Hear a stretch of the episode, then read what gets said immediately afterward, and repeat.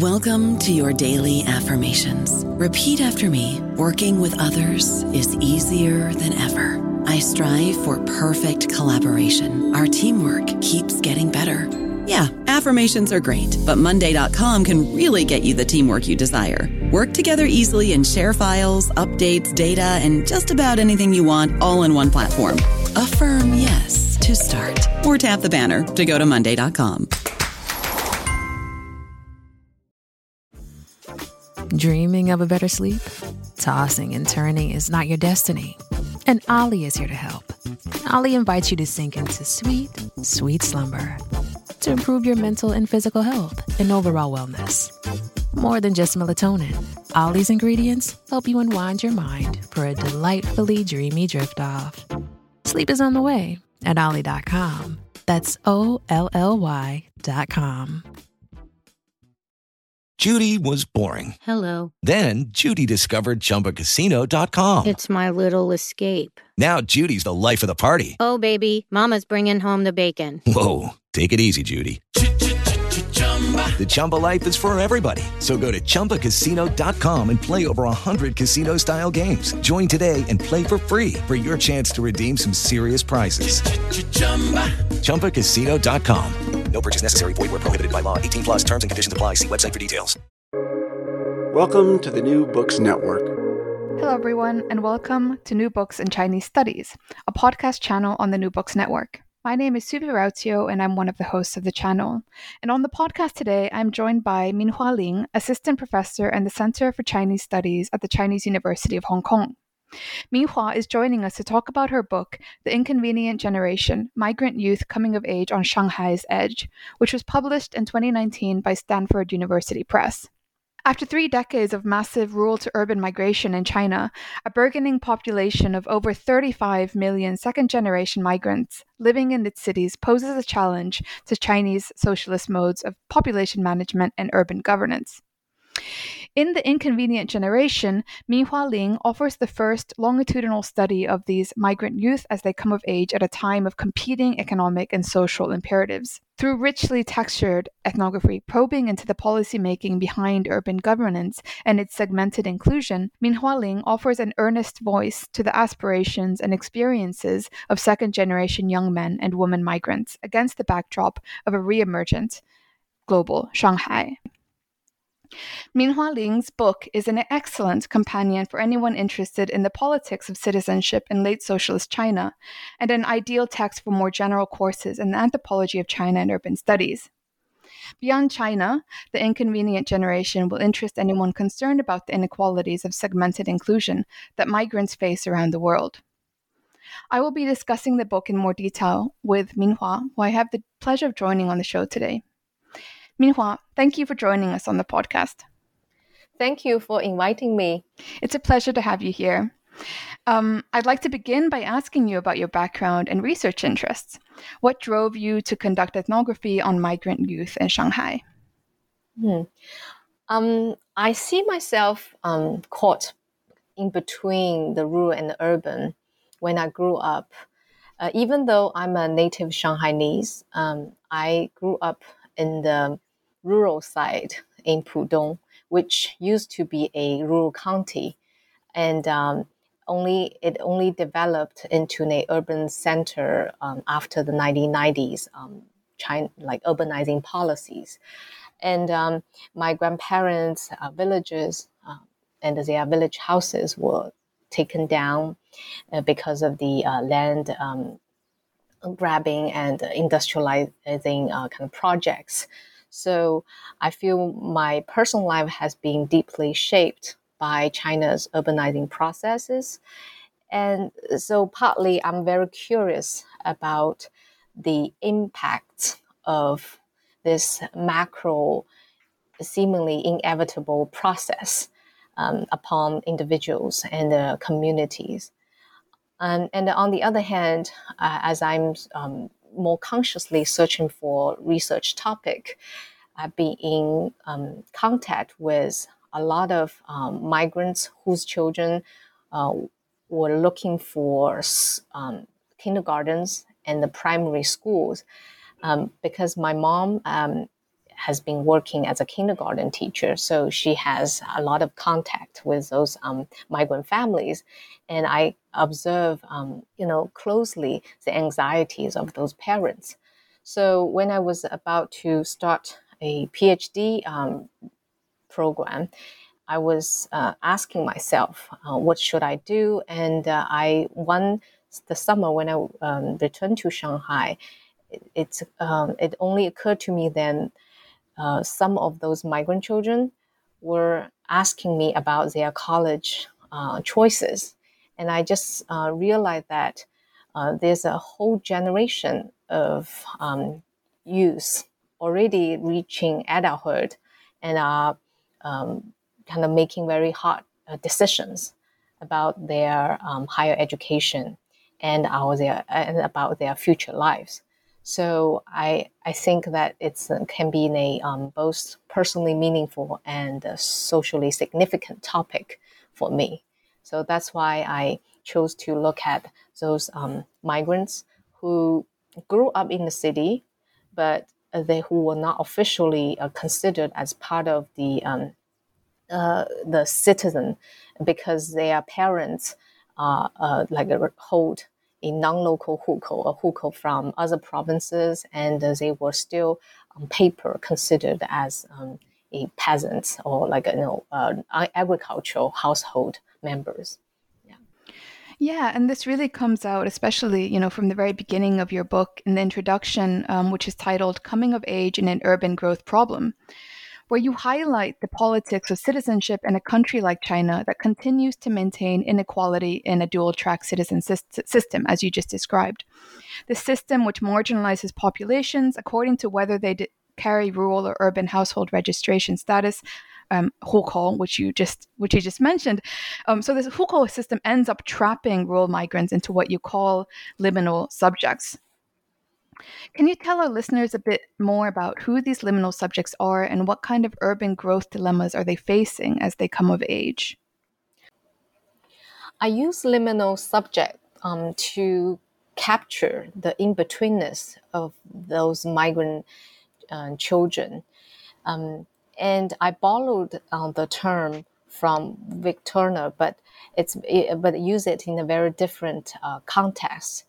Um, while in those um, life life of um, life stage uh, rituals, the when the teenagers um, turn into adulthood, the rite of passage, right, is trying to acknowledge this liminality and give the space and time and space for the children to kind of uh, uh, tra- transit into uh, a full adulthood.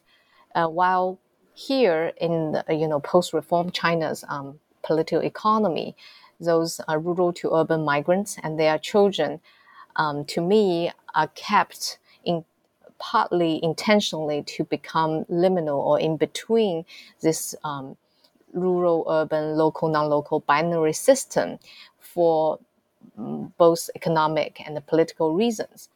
And those um, and the Chinese uh, label to describe these, um, this population, Nongmingong, which literally means peasant worker, captured this uh, in-betweenness of this group because they were uh, on paper considered to be peasants attached to agricultural land and belong to some rural community.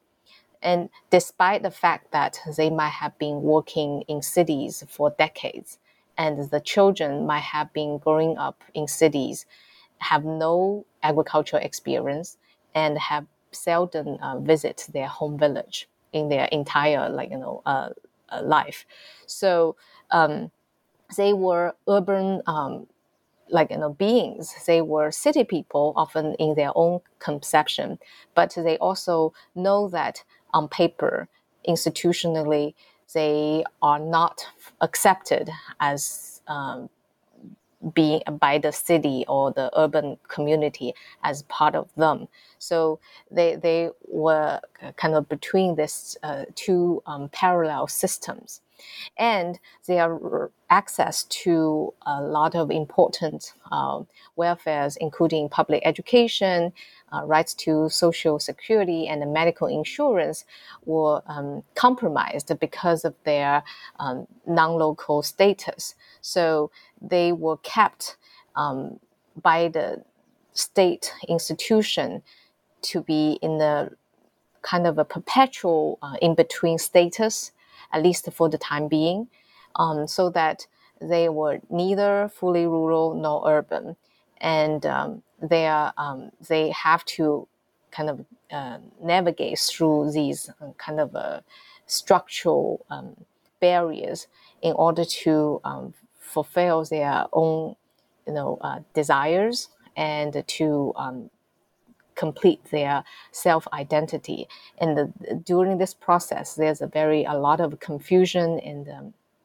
and in the sense of uh, um, despair while um, they still aspire to do become something. So it, they are in the process of becoming, um, and this process is uh, I call it like you know a stage of liminality. But how long can they? Um, how long do they have to stay in this stage? And when they can come out of it, seem to be um, out of their like you know um, individual control. So and there's a, a, the another layer of the nation state upon them. So it so they become this very um, liminal and inconvenient subject.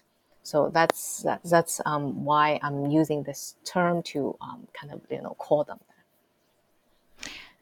Yeah, I think this really comes out in each of your chapters where you delve even further how this, you know, very inherited hukou system gets taken on by these by these youth. And in chapter 1 you specifically do this looking at the home environment of these of these migrant youth. Um, and and looking at kind of you you conceptualize their adolescent experiences by examining their living environments. Can you tell our listeners about what these peripheral living spaces are like where your interlocutors were living? Mm-hmm. So on newspaper, we often just look uh, like you know get the numbers right. How many are now living in this uh, city, and the Shanghai's population how. Uh, you know, uh, rapidly grew, grew just uh, in the past decade, and um, now more than one third of its population are non-local residents but um, I think only uh, grounded uh, fieldwork can uh, show how uh, where those uh, migrants exactly live and how they um, uh, identify with different parts of the urban space. So, um, in my own observation, as well as um, those kind of national census statistics, you actually can see that most rural to urban migrants do not live in the urban center they often in those um, peri uh, I call it um, peri-urban zones, or the so-called in Chinese 城乡结合部, uh, city um, countryside convergence zones. So a lot of those places are formerly um, agricultural land. Um, some are owned collectively by villages, yet to be urbanized, or some are collectively um, owned kind of factory uh, compounds and um, or like you know dilapidated uh, state-owned uh, factory kind of uh, space, which was being rebuilt often by migrants themselves into kind of uh, cheap rental housing units where um, uh, low-income migrants can rent and uh, live um, at a relatively low cost.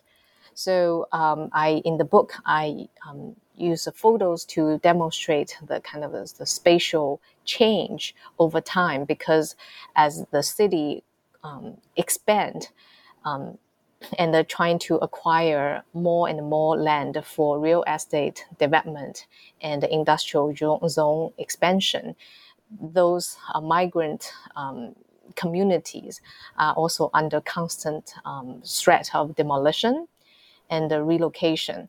So a lot of those urban youth, uh, migrant youth, um, had the experience of uh, moving uh, into multiple rental places, um, and uh, their uh, sense of um, the relationship, their, their sense of their relation, uh, their relationship to the city, actually is somewhat um, quite um, per, kind of um, liminal in us uh, as well, right? Because uh, they don't have a uh, stable uh, address that they that the, the mailing system will recognize.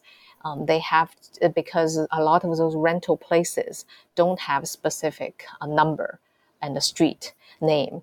Um, and secondly, because they have to constantly move uh, outward for in search for cheaper rental uh, units, so they often just refer to their home uh, like a residential place in the directional uh, terms out of this ring uh, or near that store instead of a normal kind of a street address. And I found that that's very striking. And as I think it's kind of a symbolic as well because um, it signifies their kind of peripheral or um, in between kind of status uh, in the, the, the city. Because um, they they are crucial for the local economy um, working as vendors uh, like a uh, trash uh, collectors recyclists um, and a, a, lot of like you know, manufacturing workers. But they also were kind of hidden um, in the kind of uh, rapidly um, urbanizing um, process because those um, cheap rental places are often um, are under the uh, kind of I considered a project to be removed, to be um, beautified uh, by the city government. So they are under a constant process of um, be like you know chasing uh, uh after chasing for more peripheral land for um, for like livelihood. Um, and the fact that in Shanghai there were not that much uh, that there are no kind of large scale slum like uh, migrant communities itself is very interesting. Um, I think partly due to the very complicated land tenure system in Shanghai, where you have the coexistence of a state-owned um, factories, um, village-owned uh, land, and uh, um, those uh, kind of uh, special units owned, um, such as the military-owned uh, land. So it uh, doesn't kind of make the Shanghai's um, kind of land tenure system quite fragmented. So large scale uh, occupation by migrant itself is very hard. And secondly, I think the strong state power plays a huge role in preventing any uh, migrant community from developing into a large uh, uh, development in large scale and this whole kind of top down uh, urban beautifying projects um, specifically target at those uh, low income migrant communities. So um, whenever there are large projects um, going on, then those migrants will be forced to um, relocate. So I think um, so. This uh, those migrant youth um, grew up in this kind of um, less visible urban space that uh, often overlooked by observers from outside. And a lot of my local friends would be quite surprised to learn that you know I'm doing research in certain area which they were supposed to be familiar with, but they are only familiar with the universities or the shopping malls like uh, next to those uh, migrant communities, but they never really put their feet on uh, those migrant communities, and they never uh, cons- put um, put much thought on how those migrant communities um, help maintain the local economic system, including you know uh, the restaurants, um, you know uh, janitoring service, janitor service, and etc. Like keep those commercial centers, educational uh, institutions um, from uh, like an, like keep it going. So there's a kind of a um, cognitive mm, negligence among a lot of locals, while where, where while those the undeniably a large number of migrant children actually uh, grew up in those places. Yeah, and I really enjoyed how you um, how you were able to to to learn about and experience you know the, the, the the lives of these communities and specifically how these because they are so invisible so it allows for you know certain um, shops to be put up certain business to be set up by the community members themselves that maybe um, kind of that allows for this kind of turning of, the, of a of a blind eye to. It's it's not because it is so invisible. So i really i thought that was really really very striking um, in, in your book itself. Um, but let's move on to chapter two, where you delve into China's family planning and child rear practices. How has um, how has China's nationwide nationwide family planning policies shaped the lives of migrant youth in Shanghai that you got to know? Mm-hmm. There are a lot of misconceptions about China's family um, planning policies. Uh, one uh, common misconception is that uh, Chinese uh, parents are only allowed one kid. Well, this is uh, applicable to many um, urban households, especially in big cities like Beijing and Shanghai. Since the 1990s, I think the one child policy was uh, um, uh, strictly implemented in certain urban areas um, so that you see this whole uh, one child um, family, uh, one child household, right? Um, and this phenomenal, uh, like you know, uh, only emperor, uh, like a only child uh, generation coming of age, and there are quite some study about that. But actually, the family planning policies has never been unif- like you know, um, equivalently applied uh, across China. There are a lot of regional variation, and there are differences uh, when it comes to rural households. So, in many parts of the rural areas, agricultural households uh, are allowed to have a second child um, if their first child um, is a daughter or their first child has some um, physical uh, disability or etc and because of the uh, strong kind of uh, preference for son as well as this uh, like a traditional notion of uh, you know the more offspring you have the better um, does result in more than one child among many rural households uh, even in the during the heydays of the family planning policy. So when i'm doing research i found that most of those migrant children have siblings so um, uh, about more than one, more than half will have at least one sibling, and in some cases they may have uh, three to uh, four siblings. Um, partly, and their parents would um, could manage to have more children, partly because they have the rural house hukou, so um, they were uh, less subject to kind of close state surveillance because uh, in the urban areas, um, the urban families who have hold uh, stay-on jobs uh, will be severely punished for having more than one child, while in the rural areas there are more kind of an actually space for negotiation. Um, even though we read from news a lot of horrifying stories about how uh, rural women being uh, like you know experience forced abortion or kind of a, the rural households were taken away properties. I think um, those are uh, extreme cases. Um, and uh, still, a lot of uh, families manage to have uh, more than one children.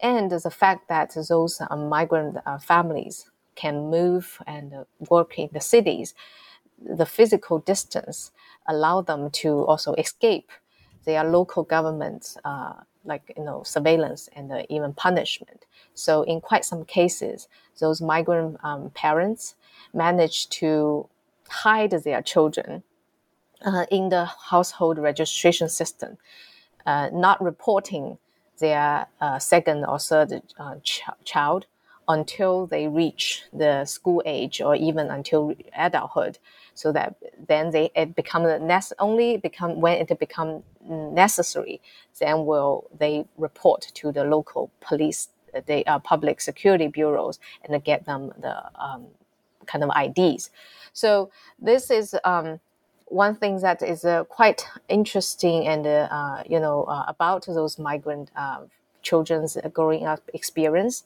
uh, which is very distinct from urban only child families. So I decided to uh, write about it. But more importantly, I think there's a social um, discourse which um, discriminates those uh, migrant families think, uh, because of their uh, having more than one child.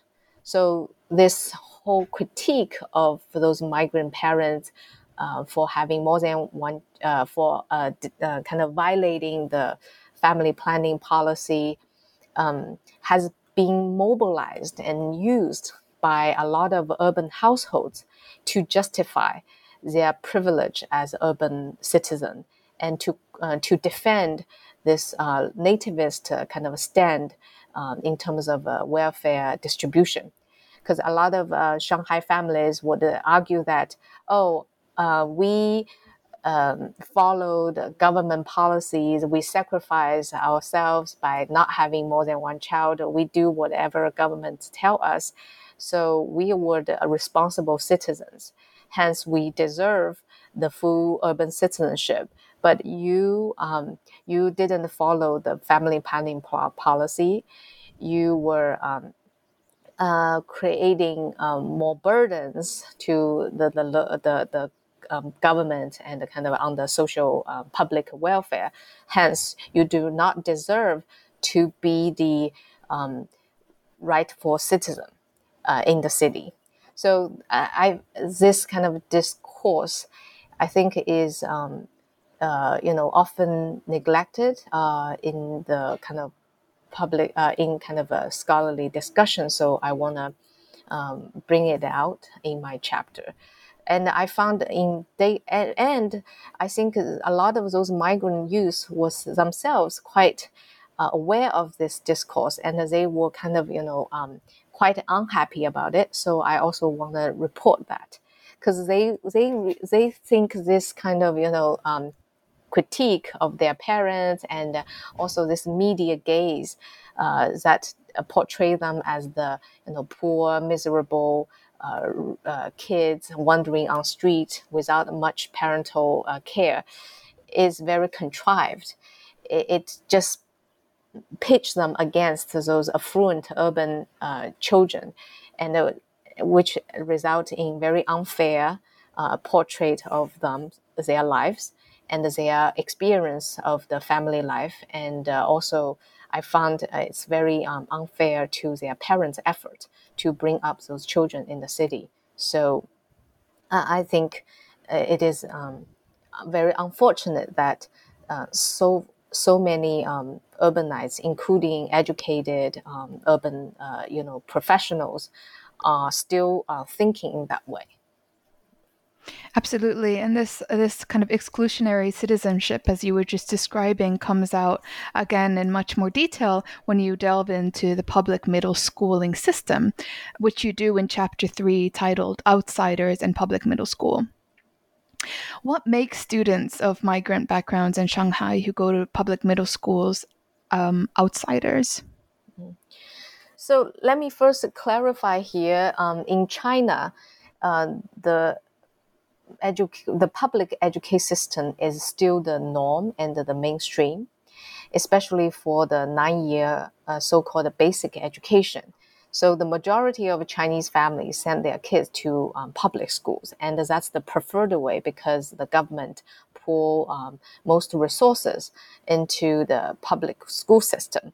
Even though in major cities like Shanghai, Beijing, you start to see very fancy kind of uh, international or private uh, schools that are preferred by some upper middle class families, but um, the majority still prefer public school.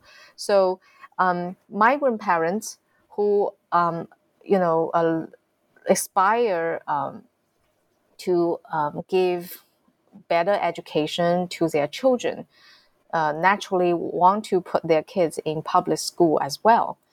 But they have to actually overcome a lot of hurdles in order to do that. Unlike their urban peers they have they have to um, prove themselves um, eligible for limited seats in public schools because the local public schools are funded by local government And uh, the nativist kind of a protectionist kind of approach to this uh, funding uh, scheme prevents um, local public schools from actively recruiting migrant uh, students until very l- recently. Um, in the case of Shanghai, only after 2008, the Shanghai municipal government and the local district governments um, pr- in, uh, commit to fund uh, those local public schools which admit migrant students. So they fund each school um, certain amount of money for each uh, migrant student that they admit. So um, before 2000, early 2000s, migrant cho- uh, parent, children have very hard time in getting into public uh, primary school and middle school. Their parents have to either um, do a very successful business and can pay extra uh, so-called borrow study fee 借读费 to put their kids in public school or those parents uh, would um, be uh, would purchase um, apartments um, and acquire so-called uh, blue stamp 户口, a special um, household registration that allows the property owners to uh, put their kids in public school. So, and it, it, it is around 2008 when the public school system become more acceptive of um, so-called qualified migrant children. So still, not every uh, migrant children can go to public school. Um, the the Education Bureau still requires a few documentations, uh, including the family planning certificate, um, parents' um, employment uh, record, and uh, the um, residential approved proof. And uh, increasingly now in the past few years they all require those um, migrant parents to pay a um, number of years of uh, social security and in, um, uh, to uh, through a formal employment, which means um, a lot of migrants who were engaged in self-employment or informal economy um, still have no uh, chance to send their kids to public schools. And um, the, the policy changes in the recent uh, few years actually are turning away um, an increasing number of migrant students from the public school system. So, from my study, um, my research started uh, around 2008. So, I, I witnessed the opening up of public school system to those migrant children. But since the uh, mid 2010s, there's a kind of uh, enclosure again um, due to a lot of those um, extra requirements on migrant parents' um, economic status. Um, so it's very unfortunate that, that there's a reverse um, happening at this moment. Yeah, and this this expands through to the vocational schools, if I'm not mistaken, which you look at in more chapter 4 mm-hmm. And in this chapter, you examine the stigma as well as the anxieties and ambivalences that migrant students experience before and after enrolling in vocational schools. At the same time, you also shed light to the opportunities that these schools offer that allow migrant youth to reposition themselves in the urban environment. Where does the stigma of vocational schools derive from, and how do migrant youth that you got to know shed off some of the negativity that it carries? Mm.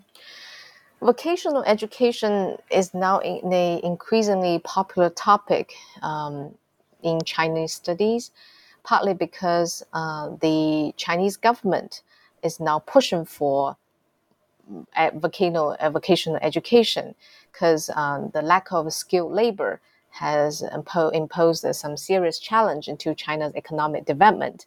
And uh, from the state's point of view, it is very important to put enough students in vocational schools so that they will be um, they will become the uh, skilled labor for manufacturing and the service industry. However, um, in the past three decades, the marketization of China's education system, especially the expansion of the university education, um, has has created this uh, hierarchy uh, in which uh, the four-year university education was um, has become widely the desired um, education option for Chinese youth, while the um, vocational education has become increasingly um, uh, kind of a cons- uh, inferior and the two um, and, and was considered to be a very bad option for um, those students um, because um, partly because um, the middle class kind of aspiration for uh, more credential, partly because the vocational education system itself um, has become uh, marketized. So there's no direct link between vocational education and the job placement. Because in the past, in the socialist era, you may say there's a, there's a much more guarantee when in terms of a job placement. But um, in the market economy, this direct link has been um, is, has been broken. So uh, getting a vocational education degree doesn't guarantee a, a well-paying uh, uh, doesn't guarantee a stable job, still less a well-paying job. Um, and also the curriculum in the vocational edu- uh, in the vocational edu- uh, schools um, um, has proved to be quite problematic and uh, impractical. Um, uh, uh, my my chapter also mentioned how the students felt felt that they were not learning much uh, in vocational school. A lot of time were wasted, and um, uh, the teachers um, uh, teaching quality was not well monitored uh, by the Education Bureau because the efforts are all put in into the exam oriented uh, high school, academic high school, and the educa- uh, university system, not on the vocational system. And um, also, um, there's a kind of um, class differentiation over time when we talk about education. So whoever, uh, who, uh, for those families that have any economic means, they will try to put their kids into uh, at least a three-year college instead of a vocational school because college degree uh, was considered to be um, better and uh, will lead to better, uh, more job, better jobs in the future. So um, increasingly vocational education has become associated with uh, working class with the um, you know the the poor. While in the past in Mao's era actually those who could uh, given that a tertiary education is very limited and not well developed those who can who could manage to go to vocational school is already considered to be pretty uh, better off right? And uh, um, so there's a very different class association with um, uh, the vocational education uh, in the post-reform era. So I found like in um, during fieldwork, a lot of students were referred as uh, bad students um, by teachers, by um, even parents and the children themselves. So there's a, there's a strong stigma attached to vocational education at this um, like you know decade um, despite the state promotion. Um, and uh, um, and and so the the so this creates a very um, kind of uh, real existential crisis for a lot of those migrant youth at the turn of um, their middle school when they are trying to decide where they sh- uh, what they should do after middle school. Should they go back to um, the hometown so that they could uh, uh, you know achieve uh, like pursue academic high school or they should stay in the city but they only go to you know sec, uh, inferior or stigmatized vocational education. Um, i notice a lot of students experience very um, um, a lot of um, emotional kind of um, trials. A lot of tears has been shed and um, a lot of people feel disillusioned after going to vocational school or even before like they already start to lose incentive in the towards the last two years in middle school. And this kind of creates a vicious circle right? So um, people's expectation of them has become so low, so they didn't put efforts into um, academic work. And then when they went to vocational school, it became even worse. It's a spiral down experience. Of course, I wouldn't say that there's nothing good about it. Uh, I, I think, you know, those teenagers, they still fun seeking and they are still um, aspiring to something.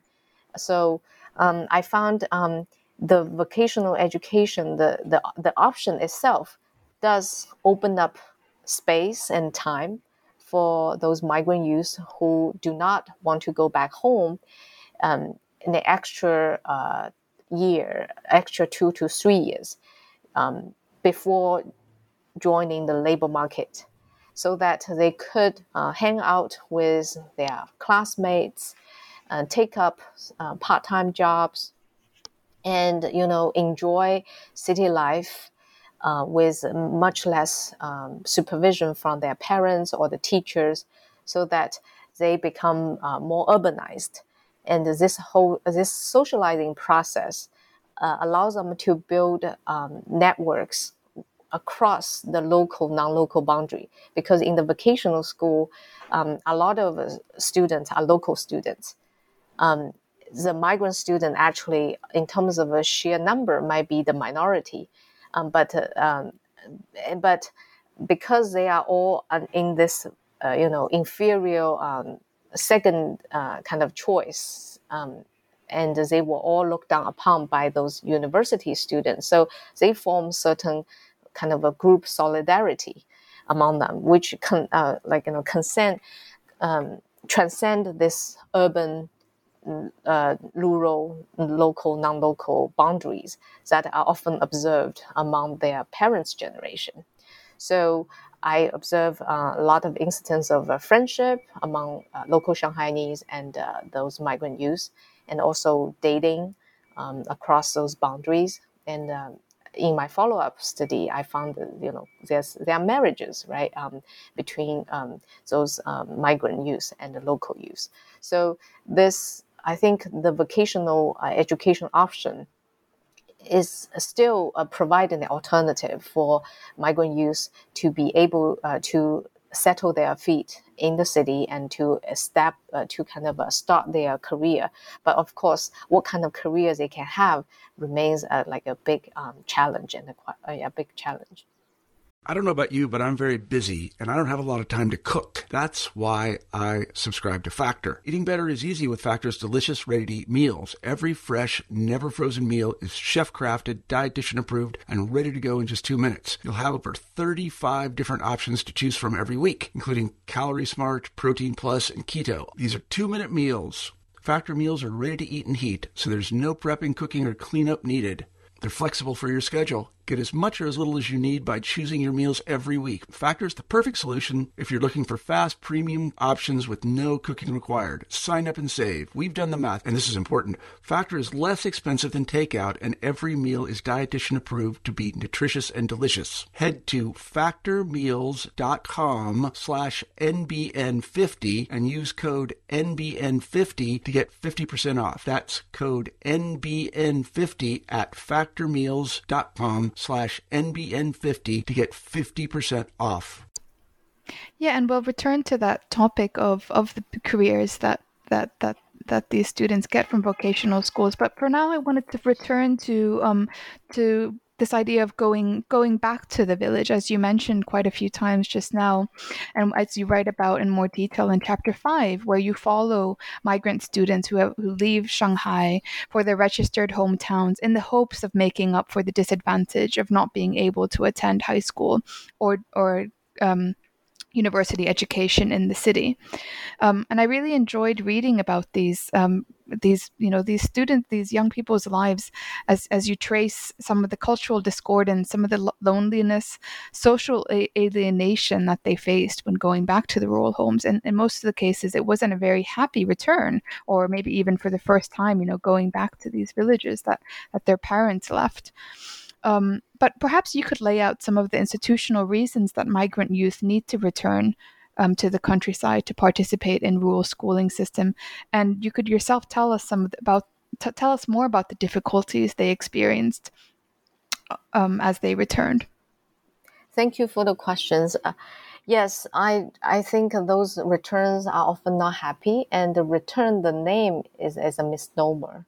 Um, a lot of them, as you mentioned, um, haven't been back to the they are registered the home village for decades, and uh, it's for them it's a new place to go to, and a, a strange place that they are not familiar with. And the reason why they a lot of them feel compelled to go back is because of the schooling barrier. Um, in the Chinese education system, it requires that students can only take the um, high school entrance examination and the university entrance examination in their registered um, home um, town and later home province. So if you hold a Anhui pro, uh, Anhui hukou, a hukou uh, in the Anhui um, in the township, then you, in order to be eligible to take the um, universe, uh, the middle school or high school entrance exam, you need to have the 学籍, the study registration uh, in that locale. So for those migrants who study in Shanghai's public school but without the Shanghai local hukou, they were not eligible to sit in the examinations to go to high school and later to the university. So a lot of parents are um, determined to send uh, their children, especially those uh, with uh, strong academic performances, to go back so that uh, go back to their registered hometown so that they can um, study in the local middle school and in, and then they could be eligible to take those examinations. Well, in theory, it's doable, right? Especially if you study hard and uh, you know get used to the exam system. But in reality, there are multiple um, difficulties. So the first is um, different provinces um, use different textbooks. So the Shanghai's textbook are significantly different from those in the inland uh, provinces. Um, there's a much more emphasis on English, for example, in Shanghai, while um, in um, many other places, uh, English teaching is very weak. So um, a lot of students experience the difficulty in adjusting to the curriculum. But even if they when I chose to go back earlier so that they could adjust to the cur- different curriculum, there are also a lot of uh, restrictions in terms of the examination. Um, so the because the population uh, varies and because the uh, school admission is often administered ad- administered um, locally, so there's a quota system especially for university admission. So each university will have a quota for one for each province. So students from one uh, province A are competing among among themselves to get a limited number of seats to go to the university uh, B. So the competition in those um, rural uh, hinterland provinces where populations are large, uh, educational resources are, are, like a little, the the competition is fierce. While the uh, the quota for that province can is is much less than those for major cities like Shanghai and Beijing. So a student studying um, in Anhui province will have much less chance to get into a uh, good university simply because of his or her um, registration because the competition pool is different and she has to she or he has to compete with her uh, fellow countrymen in the Anhui province and has to score really high to be considered um, for the uh, you know provincial quota system. So um, empirical uh, data has shown that the number of students coming from rural areas with agricultural hukou in top universities has, has systematically decreased uh, over the years. Um, urban students uh, living in big cities where most universities are located have much more advantage than other than students from other provinces, especially in the rural areas, right, um, to get into those good universities. So by physically going back to your hometown and uh, enrolling in the local middle school doesn't guarantee um, a fair competition to go to university. So a lot of my informants gradually realize that, and they often feel quite disillusioned, and the competition was too hard to put up with. Um, and um, just because um, this is an ethnographic study, um, my sample is small, but uh, among them, only one got into a first tier university. And it's not in the you know coastal area not in shanghai that's uh, uh, where she preferred. It's still in her home province. So that shows how difficult it is for those uh, migrant returning students to succeed because um, there's a kind of you know this rural urban disparity and this uh, provincial quota system really um, prevents a lot of aspiring students to um, achieve their uh, kind of uh, achieve their kind of aspiration. Yeah. So, I just wanted to clarify. Um, I was I was taken aback by because earlier you mentioned with with this new um, specific policy in Shanghai from 2010 that middle schools can take in second generation migrant migrant students. So mm. even if they're taken into the into the school system, the edu- the examination system still requires that they return to their registered. Um, yes. Yeah. So this for is the. Mo- sec- yeah. So for most uh, migrant students who even uh, who manage to attend public middle schools, they still face this uh, difficulty when they are uh, uh, uh, advancing to high school, academic high school. So a lot of them um, will choose to go back around the grade eight, the latest grade nine.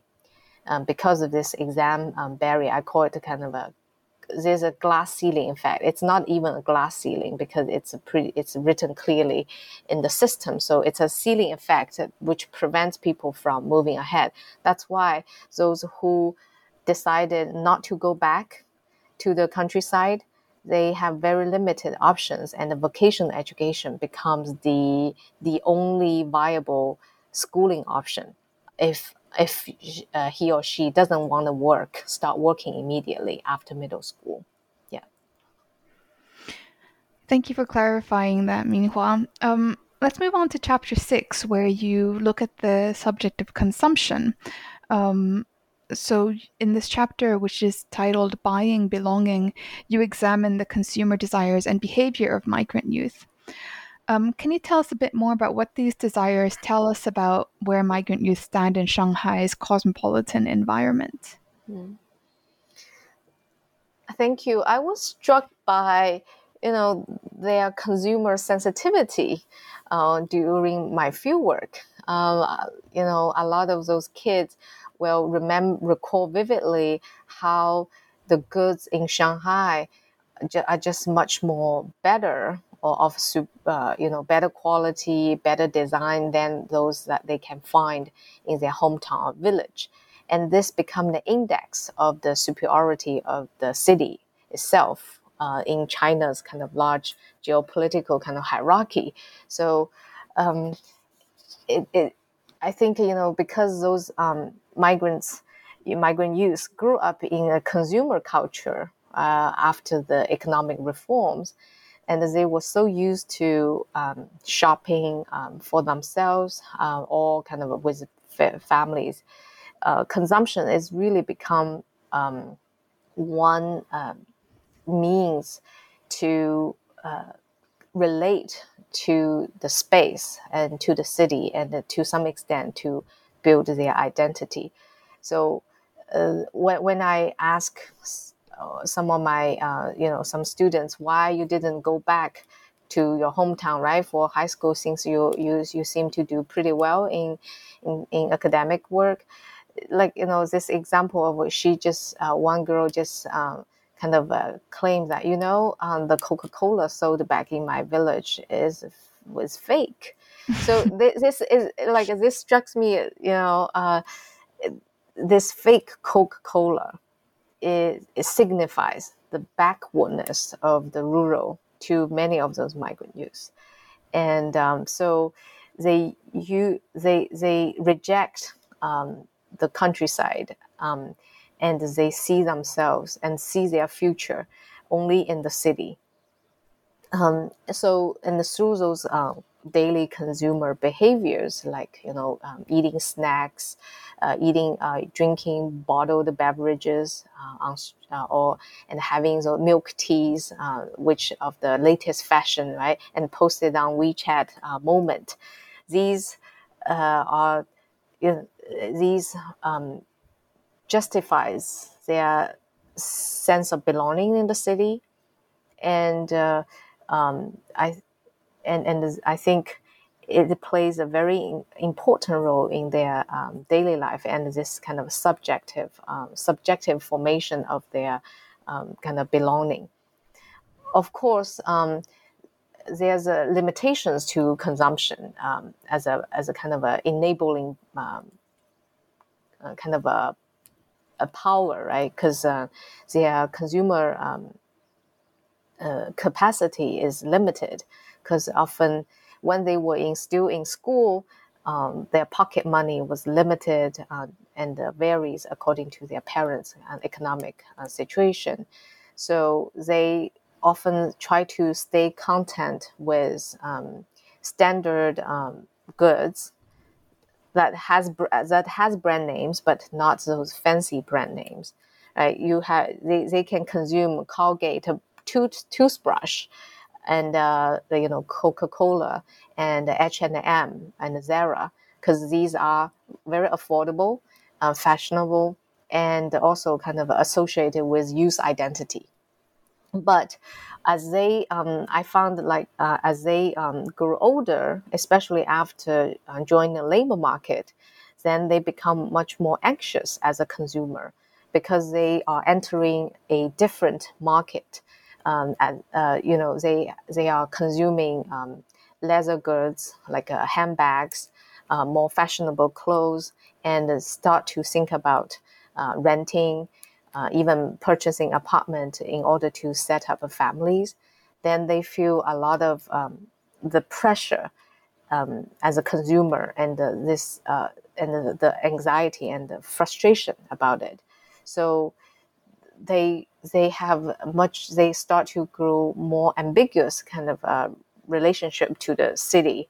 While this city is a um, full of um, uh, goods that are that can be available to them but the city also become more distant because there are uh, job opportunities and their living uh, their living conditions um, prevent them from achieving the, the goals that are kind of informed by social media and television, like a TV drama shows.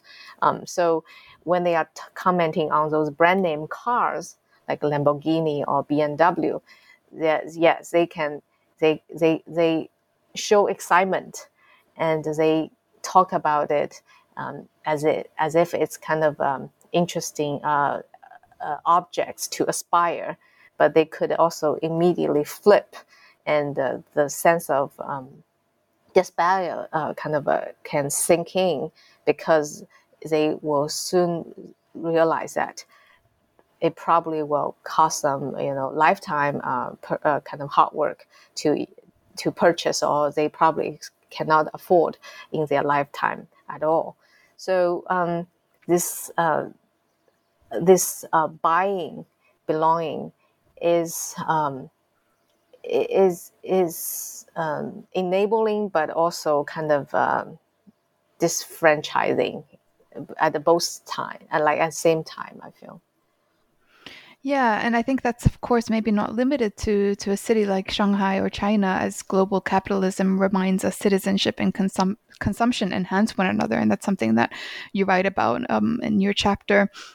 But I can, yeah, in, in, in the context of Shanghai, where the upper middle class are, you know, are just rising continuously, there's the constant ambiguity and, and anxiety for those who don't fit into that group.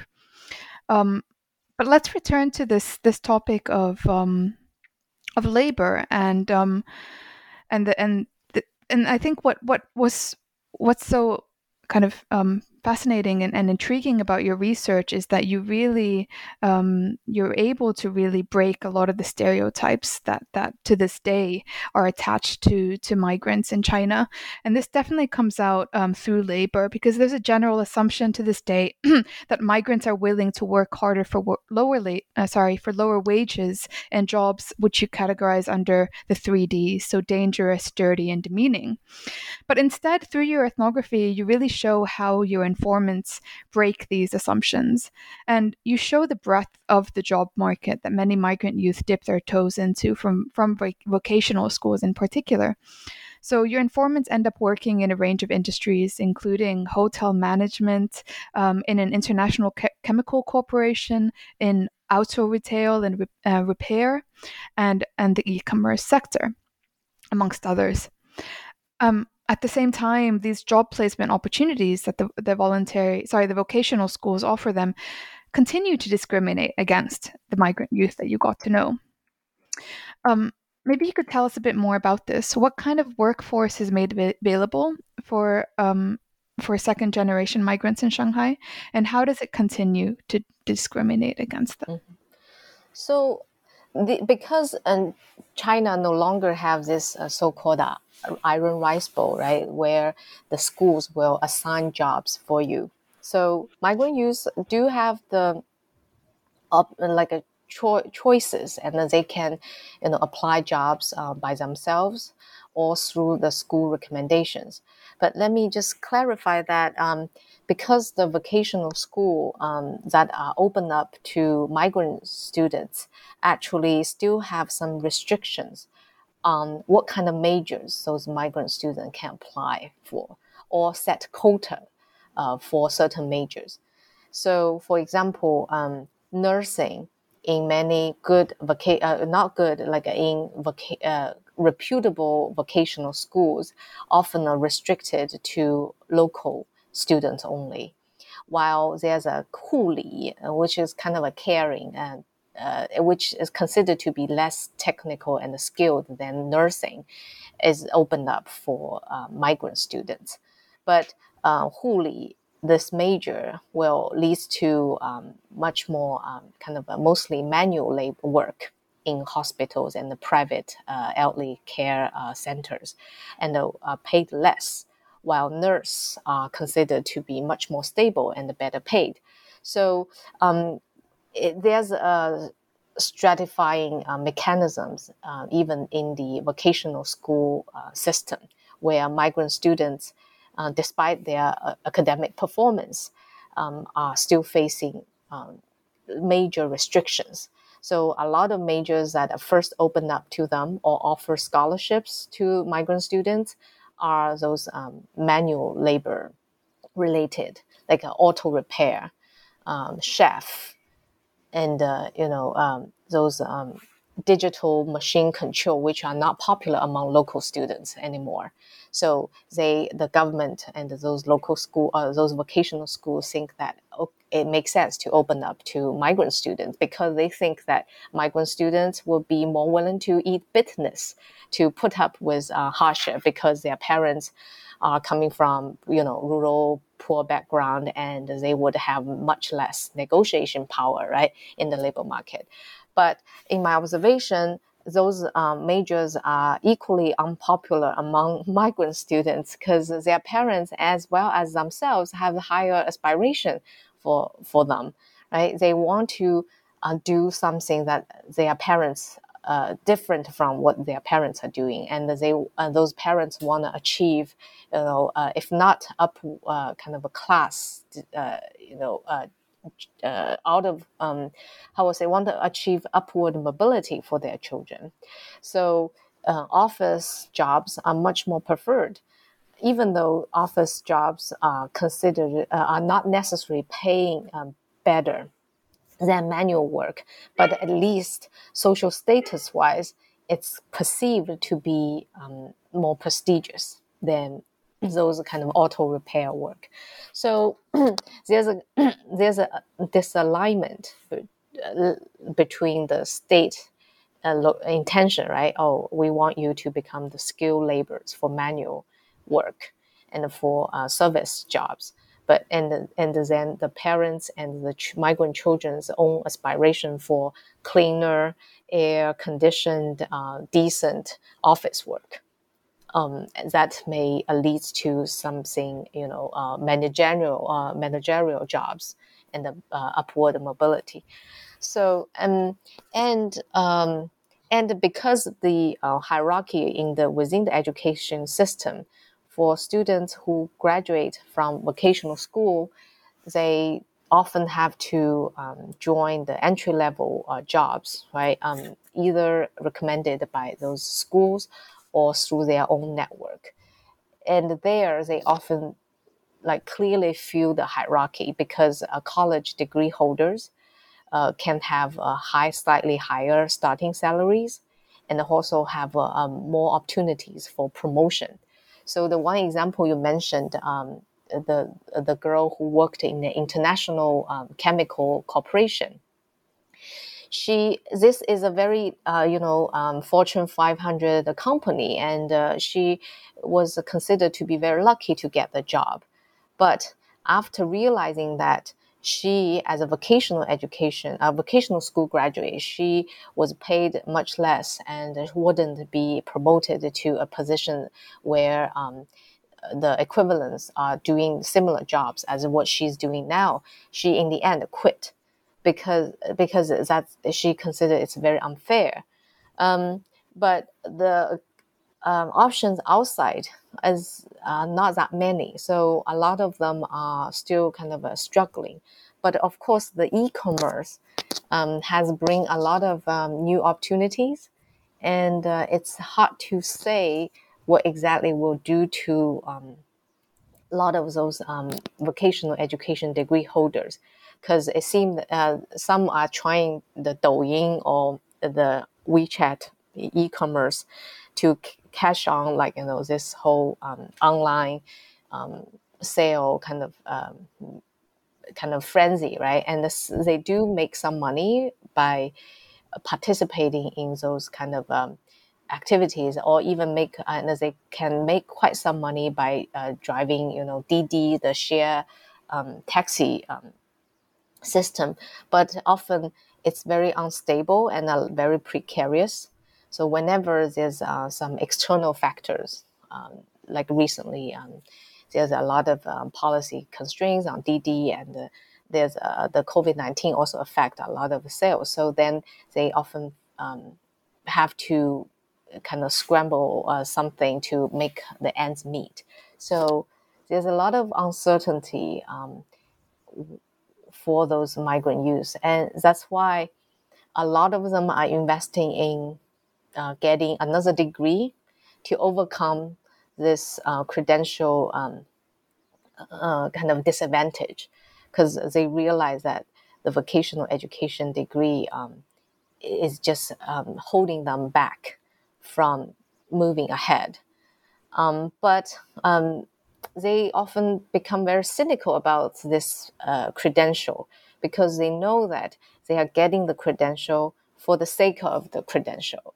So when they are um, taking night classes or even attend a full time um, uh, junior college education, they often complain about how um, unsubstantial the learning is about, how you know pragmatic it is, um, and um, they they they also increasingly kind of uh, critical of this whole credential um, kind of game.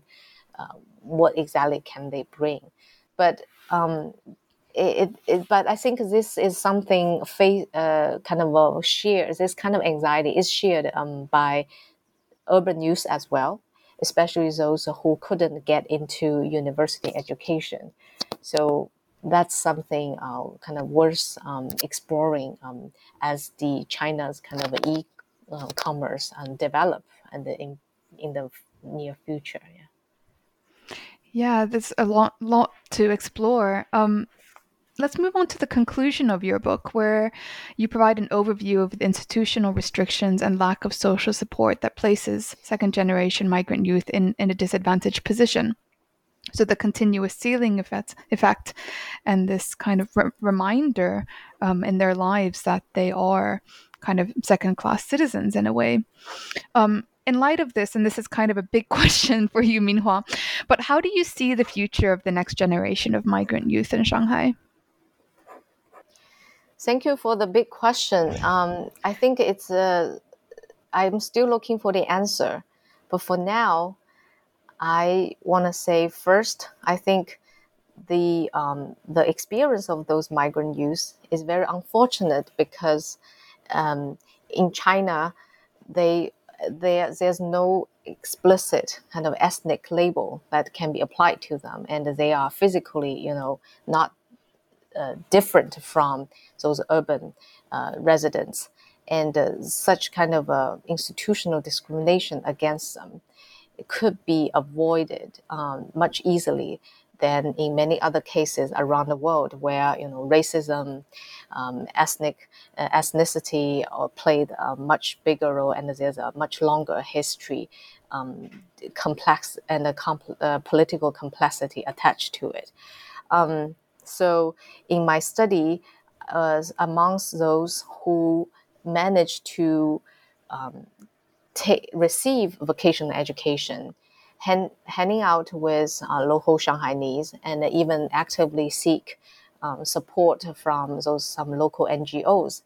I do see a lot of hope um, among them, and uh, I think the limited um, experiment by some local NGOs shows that if you give them opportunities, those migrant youth could um, really strive and uh, uh, succeed. Uh, like those um, I mentioned in my uh, book, some managed to prove themselves to be very, um, um, you know, strong students and managed to get scholarship to study abroad. So they completely circumvent the um, hukou-based uh, Gaokao system and achieve uh, university degrees abroad. Um, but of course, this is very limited experiment because those um, local NGOs are very small scale and could, could only help a very small amount of students. Um, the majority that I observed are now uh, in their mid 20s and uh, like working in various industries um, um, in kind of a low lower middle tier kind of uh, positions in their professions. Um, quite some are still kind of doing a lot of odd jobs. So for them, um, precarity probably is more accurate to describe them, and um, um and uh, and uh, a lot of them are facing more and more pressure, especially when they reach the marriage uh, age. Um, and for men, this pressure is very um, you know visible and uh, it's it's quite um, it's uh, like a generate I think a lot of um, physical stress um, among them and their families. Um, for like there's a, some we didn't mention in detail, but I think there's some uh, difference in terms of uh, girls and boys. Um, young women seem to fare slightly better in the urban economy and also in the marriage market. So um, they seem to be um, doing better in as consumers and as you know um, prof- as a, professions uh, who could uh, somehow um, make ends uh, meet and even uh, kind of achieve a certain degree of material success in the city.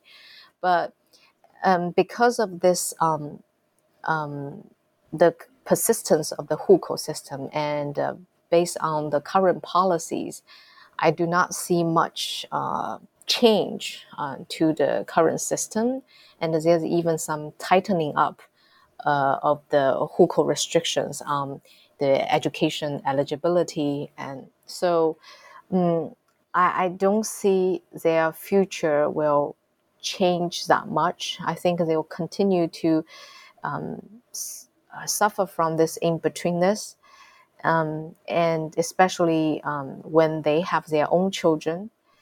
I'm very curious how they are going to um, respond to the hukou restrictions when their own children are reaching school age.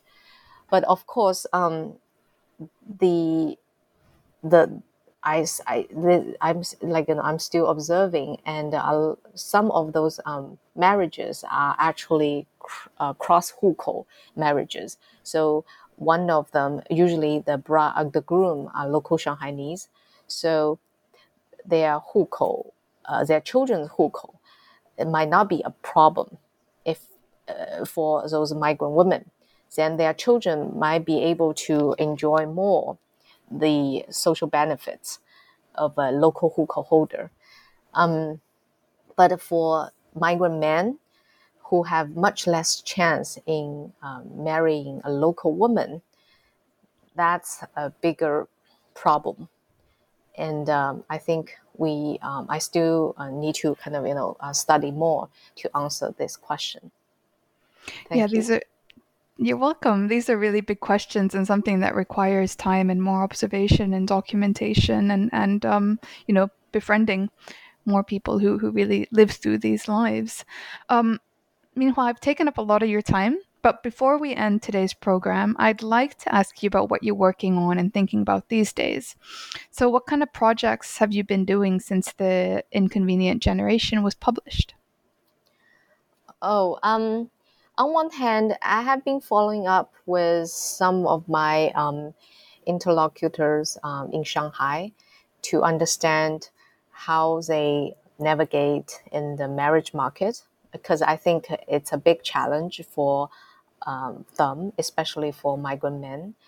And uh, also, um, because of the Shanghai's uh, constant urban expansion, I'm looking at the housing issue for the younger generation um, how they um, manage to live in such an expensive city while the income are often kept artificially low, especially due to their education credential limitations. Um, so that that's on one side, but on the other side, I have been um, looking into the uh, villages where those um, migrant families have come from because I feel after three decades of uh, migration and a, a lot of uh, villages uh, has been going through, you know, some scholars call it em- uh, empty nest fin- like you know um, process, right? Because the able my uh, laborers all um, move out. Uh, but I'm curious what exactly ha- is happening there. Um, so um, I try to understand how this um, massive migration after uh, three decades of massive migration had impact um, the rural livelihood, um, particularly the um, the uh, kind of uh, health and environment, because um, when those abler uh, able migrants uh, are working elsewhere, it's often the elderly who take care of the agricultural work and uh, take care of the young children. So, what hap- uh, How do people, um, you know, um, understand and practice the notion of health, uh, both uh, physical bodily health and uh, environmental health, in the absence of you know a large, uh, like you know, able um, labor population, and also um, in face of this um, kind of rapid um, industrialization. How, how do they um, do health and how do in, while they are uh, face uh, experiencing very drastic family structure kind of changes. So that's um, something I've been also working on. Well, but due to the kind of you know pandemic, I wasn't able to um, do much field work in the past year and a half. So I, I still um, I'm very looking forward to um, future field work um, in the rural area. Yeah. Yeah, those that's that sounds like really fascinating research and really topical. I mean, the issues of health and and um, you know these rural lives is something that I'm sure um, anyone who's listening to this program are looking forward to hearing about in more detail. Um, but for now, I want to thank you, Minhua. Thank you so much for taking your time and talking to me today. Thank you very much um, for uh, reading the book and inviting me to this talk. It's really nice to uh, you know rethink about um, my book uh, and you know the, the, the topics that I have been working on uh, for long in the past. So it's my great pleasure. Thank you so much. It's my pleasure that you joined us, and thank you everyone um, who's listening to the show today. Have a good week. Goodbye.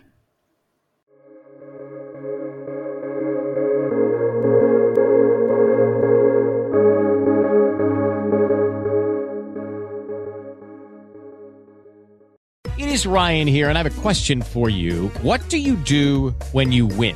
Like, are you a fist pumper? A woohooer, a hand clapper, a high fiver. I kind of like the high five, but if you want to hone in on those winning moves, check out Chumba Casino. At ChumbaCasino.com, choose from hundreds of social casino style games for your chance to redeem serious cash prizes. There are new game releases weekly, plus free daily bonuses. So don't wait. Start having the most fun ever at ChumbaCasino.com. No purchase necessary. VGW. Void were prohibited by law. See terms and conditions. 18 plus.